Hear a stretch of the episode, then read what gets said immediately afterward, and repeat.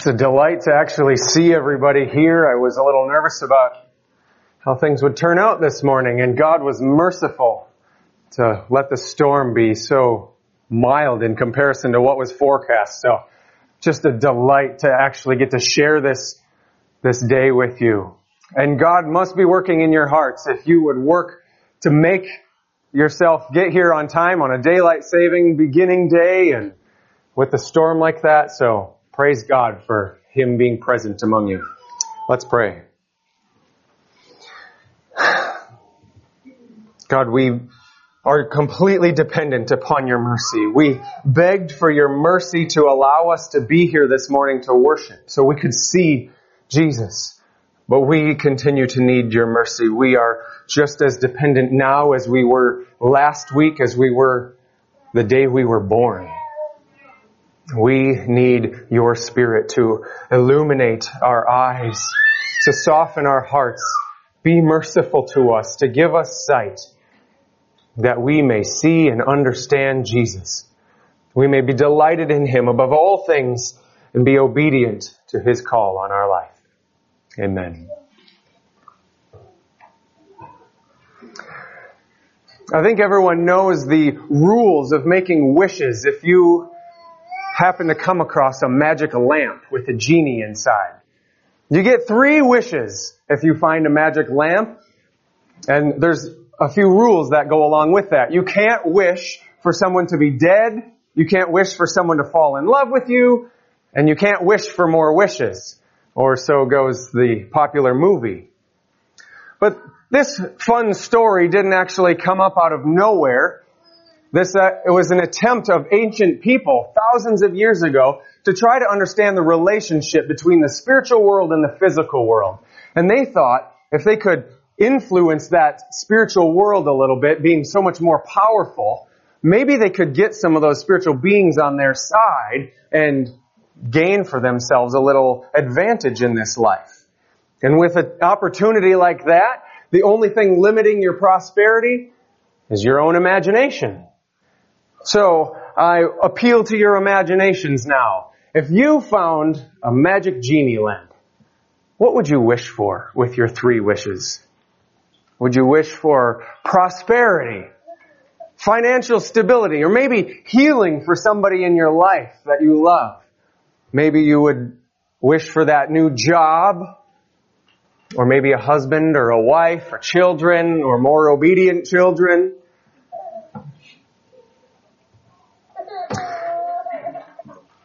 Questions like this aren't completely crazy though and unhelpful.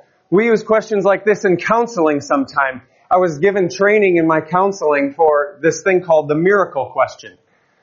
When I'm sitting with someone and I want to understand what their goals are in life and what are the obstacles preventing them from get there, I'll say, Imagine that you went to bed tonight and while you were sleeping, a miracle happened where everything you asked for suddenly came to, came true. You woke up in the morning, what would it look like? What would you be doing in that life? This helps understand what they should be doing now to achieve that. But these are kind of silly questions because we modern Americans know that you're not really going to find a magic genie lamp. And nobody is going to suddenly transform your life in such a way that when you wake up in the morning, everything is completely different. Yet, we're going to see in our text today that the opportunity for our heart's desires to be completely satisfied are offered to us in Christ. He is more powerful than any magic genie. With just a word, He can change your life dramatically. He has power and riches beyond your imagination, and He has come to earth offering them to people who want to join His kingdom. And so, twice in our text today, Jesus asks people, what do you want?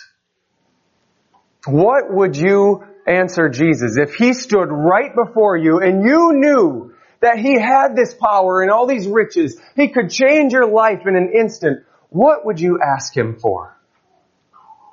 And the way you answer this question reveals how you see yourself before King Jesus. Since the beginning of chapter 18, we've kind of been on this theme of humility. It's on every page of Matthew's story. He's, Jesus is repeatedly suggesting, speaking of his disciples as ignorant, vulnerable little children who are in constant need of care. Or we are unskilled laborers who really are just given mercy that we would even have a job to do. And then we're given payment beyond whatever value we add to the harvest. Or we're pictured as servants who have an unpayable debt, impossible to pay back. We have nothing to offer Jesus in His kingdom, and yet He comes to us, makes us His own, and He's delighted to call us His beloved people.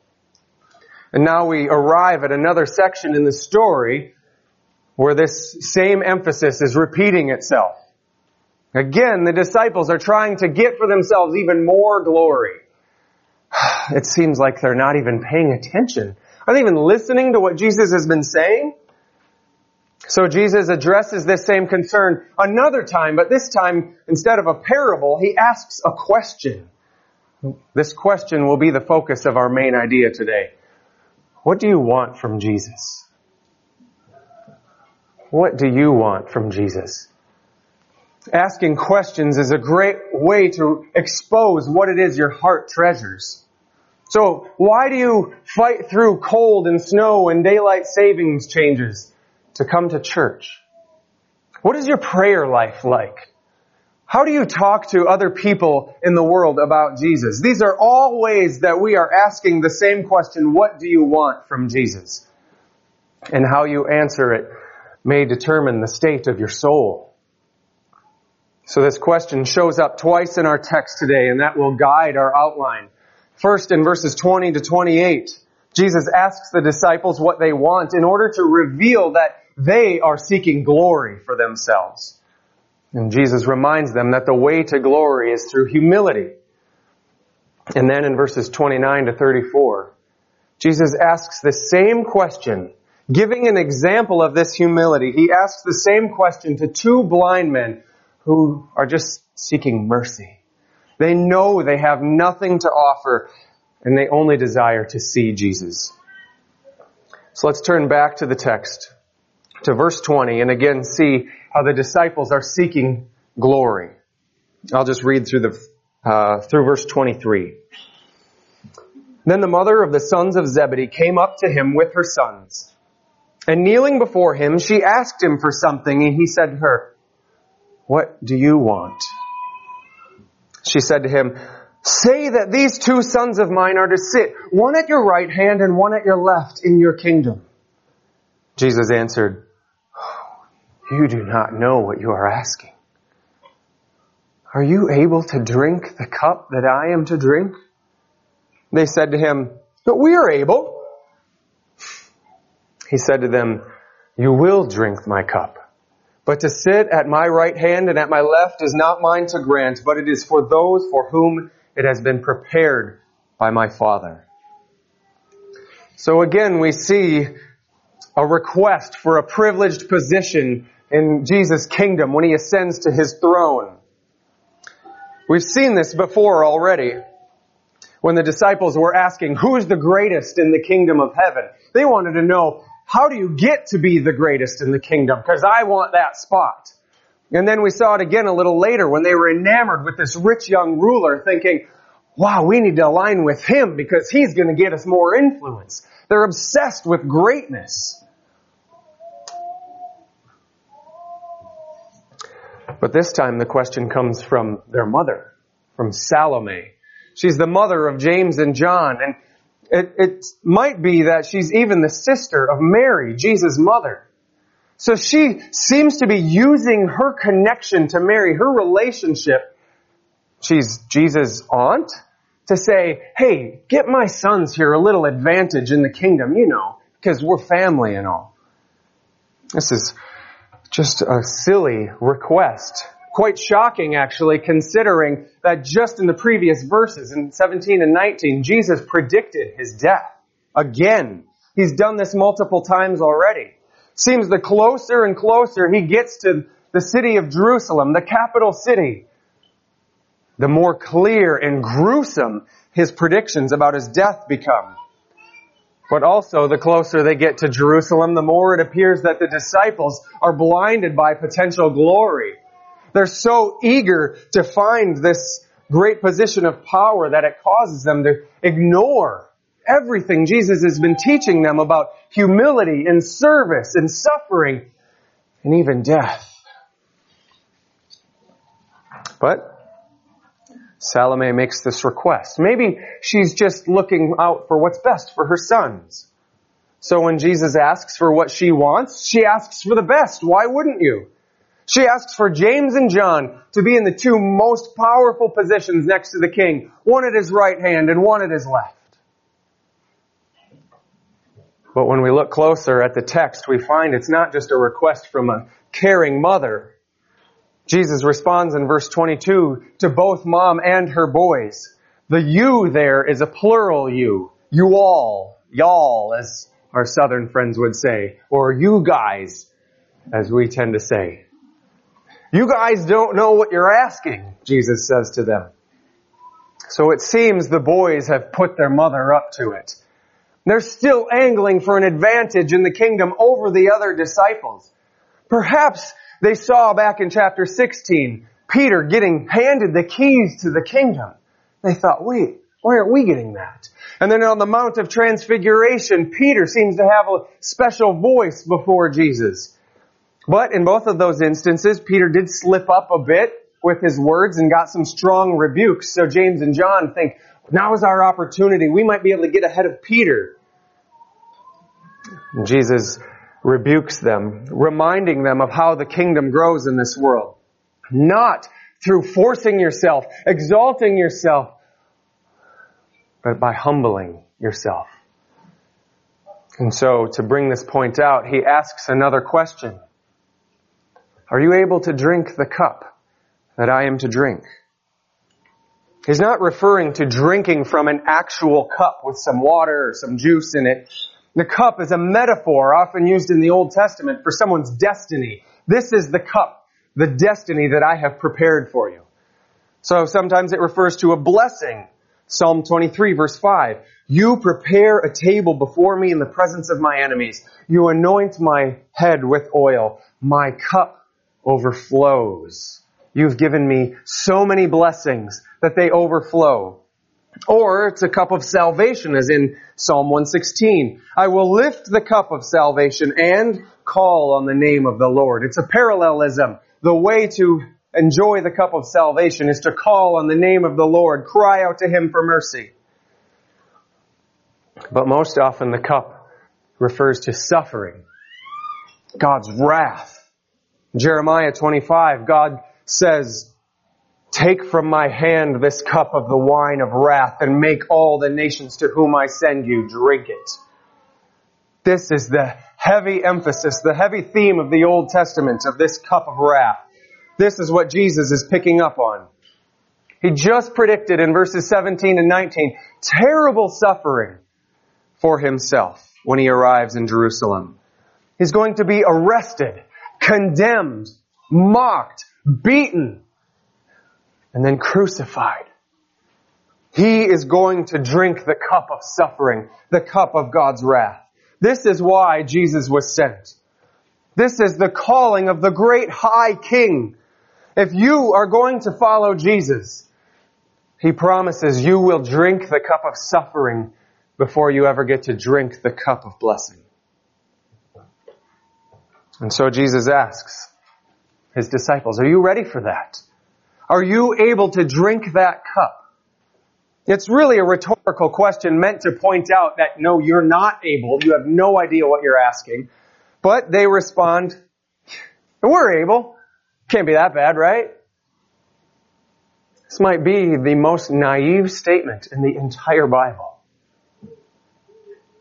They're so blinded by their desire for glory, they don't have a clue what they just agreed to. This ranks right up there with the ignorance of the Israelites. Standing at the foot of Mount Sinai, Moses comes down from the mountain, explains the 613 commandments that God expects them to keep if they want to be His people. They were really meant to say, you can't do it. You are completely unable to be holy before God. But they, they yell out, all that the Lord has spoken, we will do. We got this. And in their ignorance, they signed up for more suffering and more heartache than they ever imagined. This is what Jesus wants his disciples to realize. To be his disciple is to follow in his suffering on his path to glory. Deny yourself. Take up your cross and follow him. You don't get to come to Jesus looking for your own glory, looking for him to pat you on the back and affirm how wonderful you are. You come ready to give it all up, recognizing you have nothing of value to him. You're unable to follow him as you ought. You cry out, all that the Lord has spoken, I am unable to do. Help me. Have mercy on me. Suffering will be the path to help us recognize that desperate need. Suffering is the plan for his disciples. He promises James and John, you will drink my cup. James drank his cup of suffering when he was killed for his faith in Acts 12 verse 2. John said in Revelation 1 9 that because of his testimony for Christ, he was exiled to the prison island of Patmos.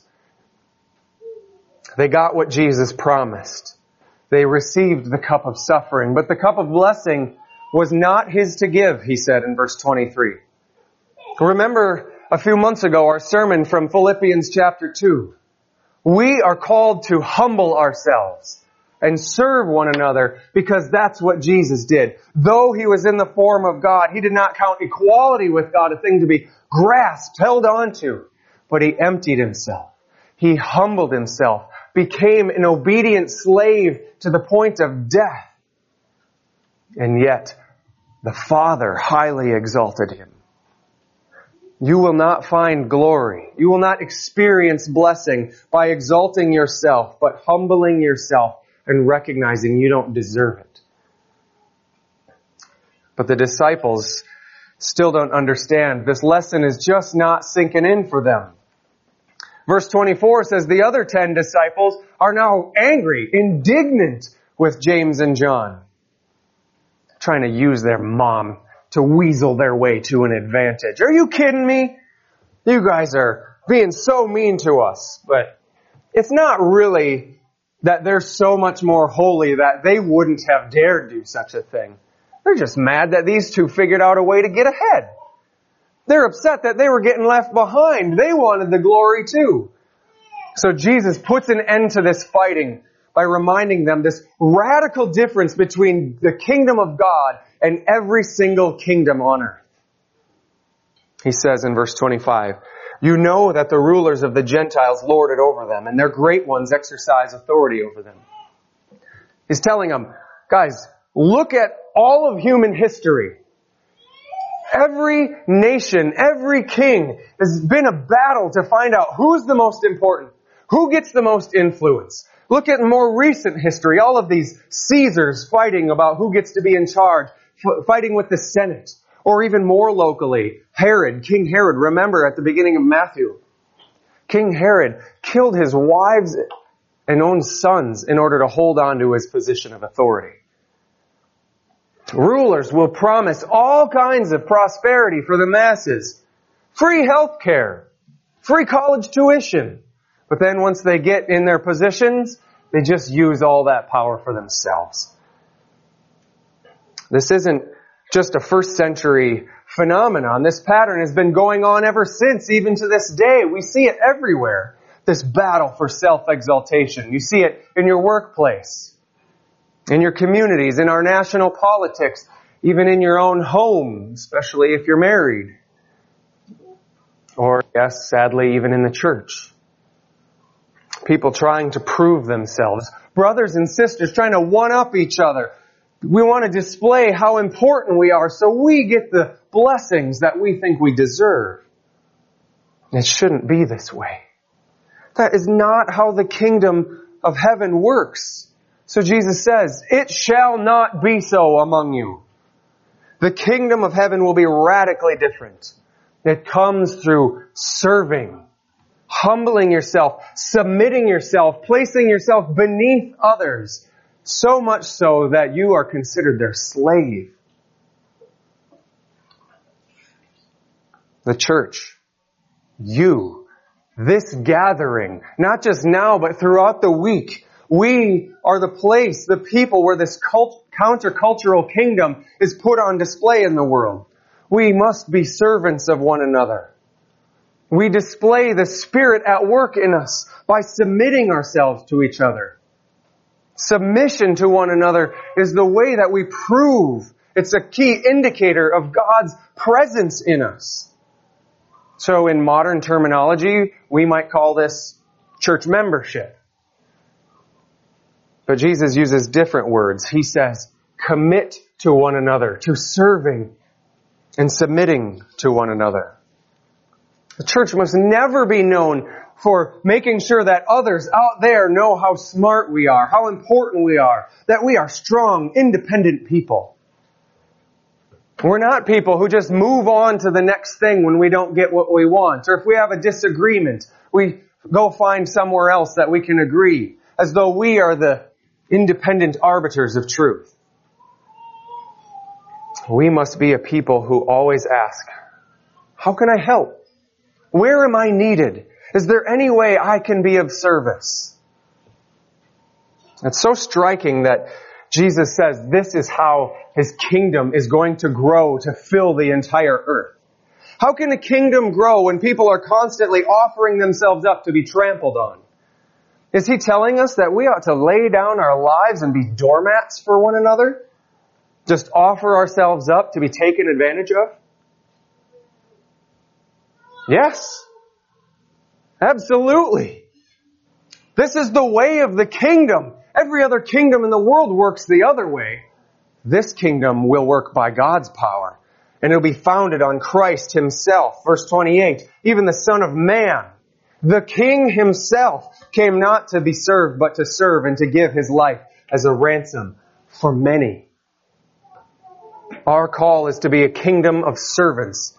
And the foundation of it all is Jesus Christ himself who came to give his life as a ransom to create many more servants just like him. He laid down his life to establish a new kind of kingdom. As the most powerful, rich, wise king to ever live, he had every right and every ability to show up and conquer, wipe everyone out, and put himself on the throne. He could have done it that way and left us all in the dust.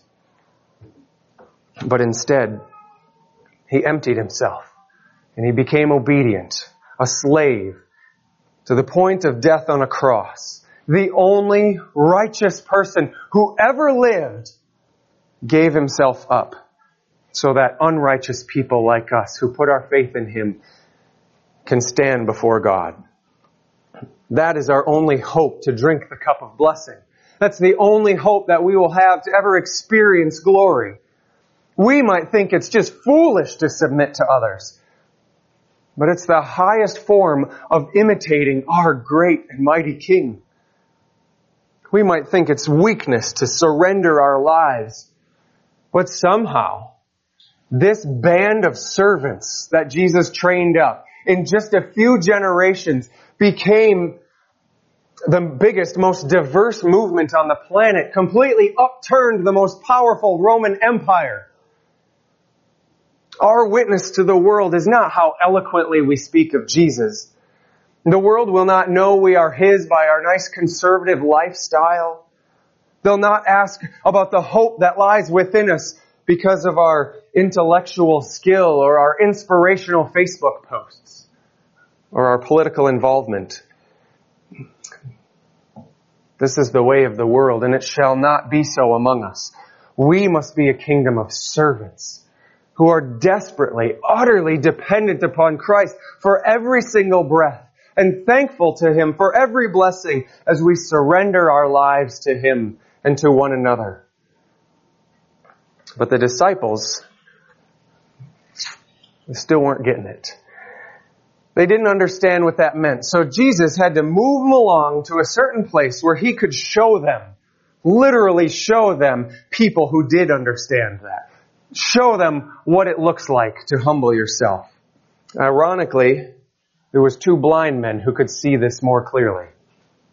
They are men who were simply seeking mercy. So turn back to verse 29. We'll read to the end. As they went out of Jericho, a great crowd followed him. And behold, there were two blind men sitting by the roadside. And when they heard that Jesus was passing by, they cried out, Lord, have mercy on us, son of David. The crowd rebuked them, telling them to be silent, but they cried out all the more, Lord, have mercy on us, son of David. And stopping, Jesus called them and said, What do you want me to do for you? What do you want me to do for you? They said to him, Lord, let our eyes be opened. And Jesus, in pity, touched their eyes, and immediately they recovered their sight and followed him. This is Jesus' last move before he heads up the mountain to Jerusalem. Jericho is right at the foot of the mountain and they're gonna head right up to Jerusalem with this growing crowd filled with excitement. The king is coming. He's beginning his triumphant ascent to his throne.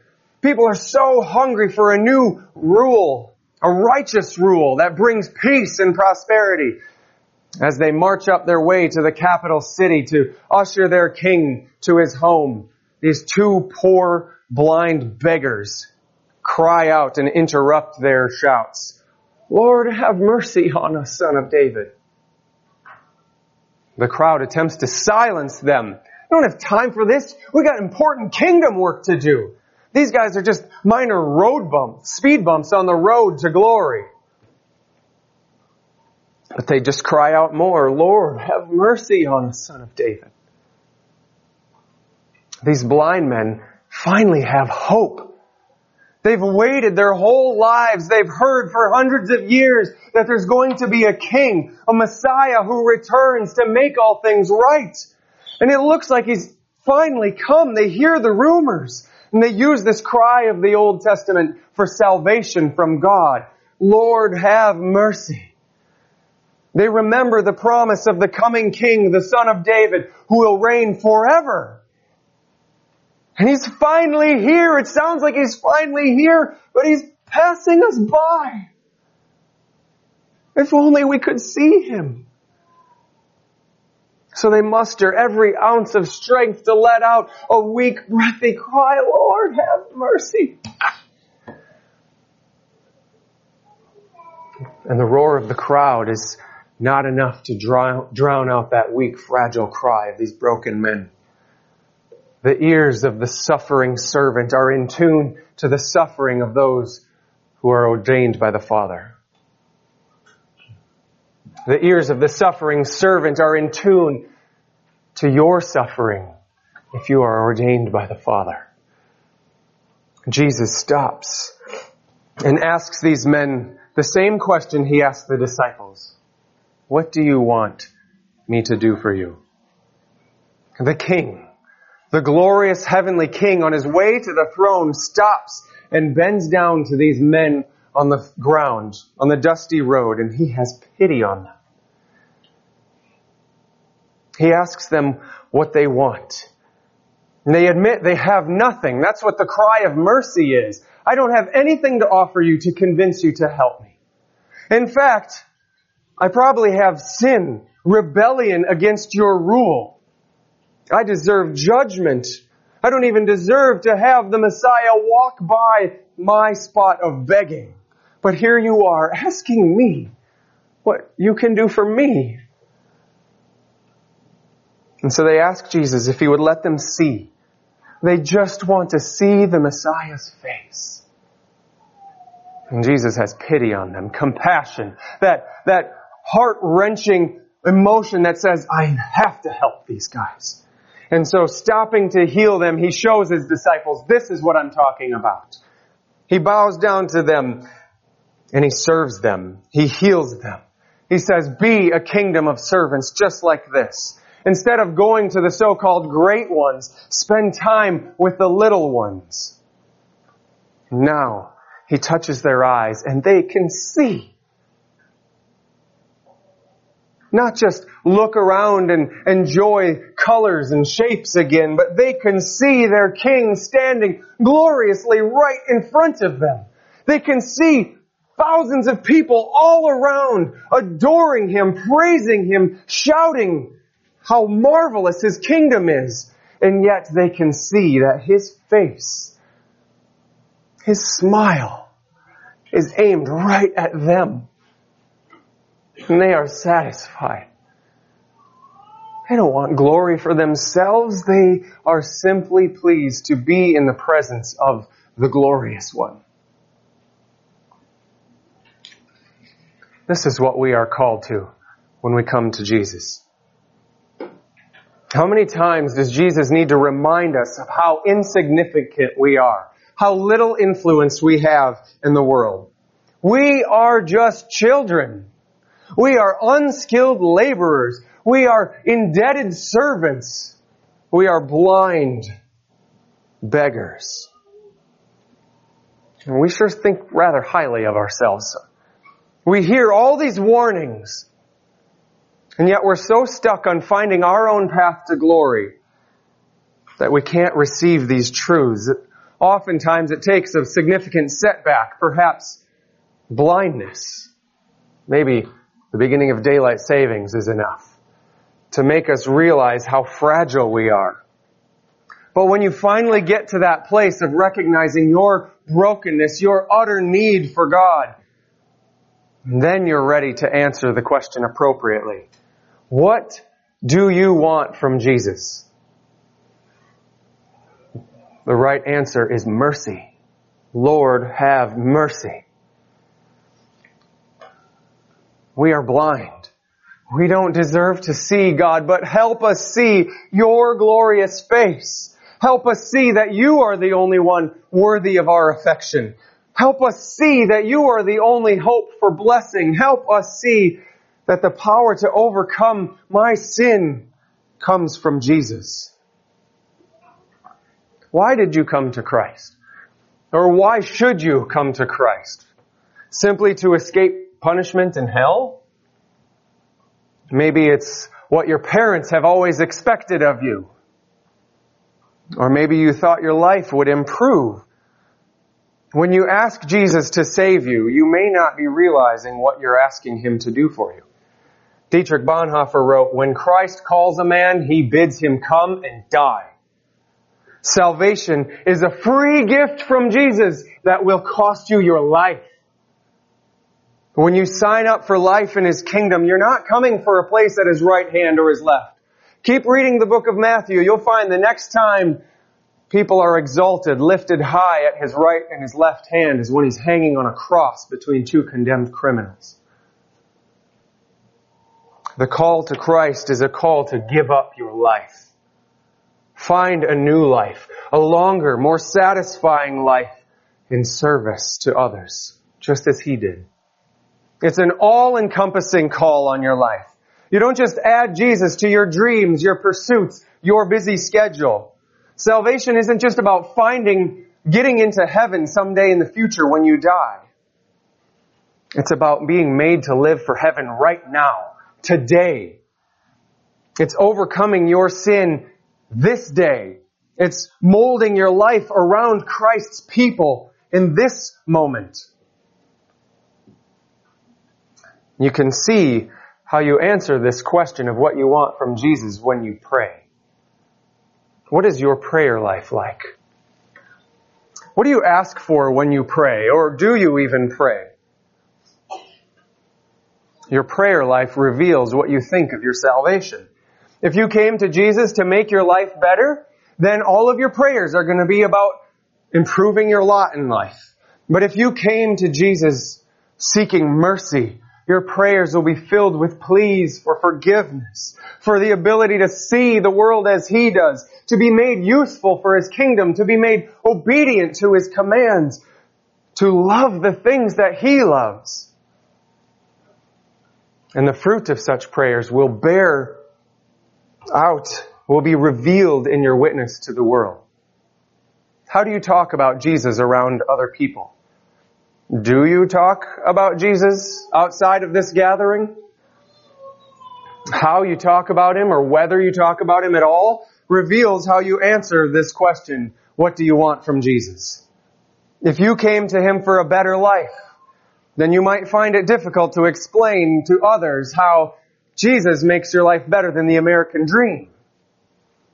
If you came to Him simply to get a ticket to heaven someday in the future, you'll have a hard time explaining how He's relevant right now, how He expects you to become a member of a church, and how you need to follow all these spiritual disciplines.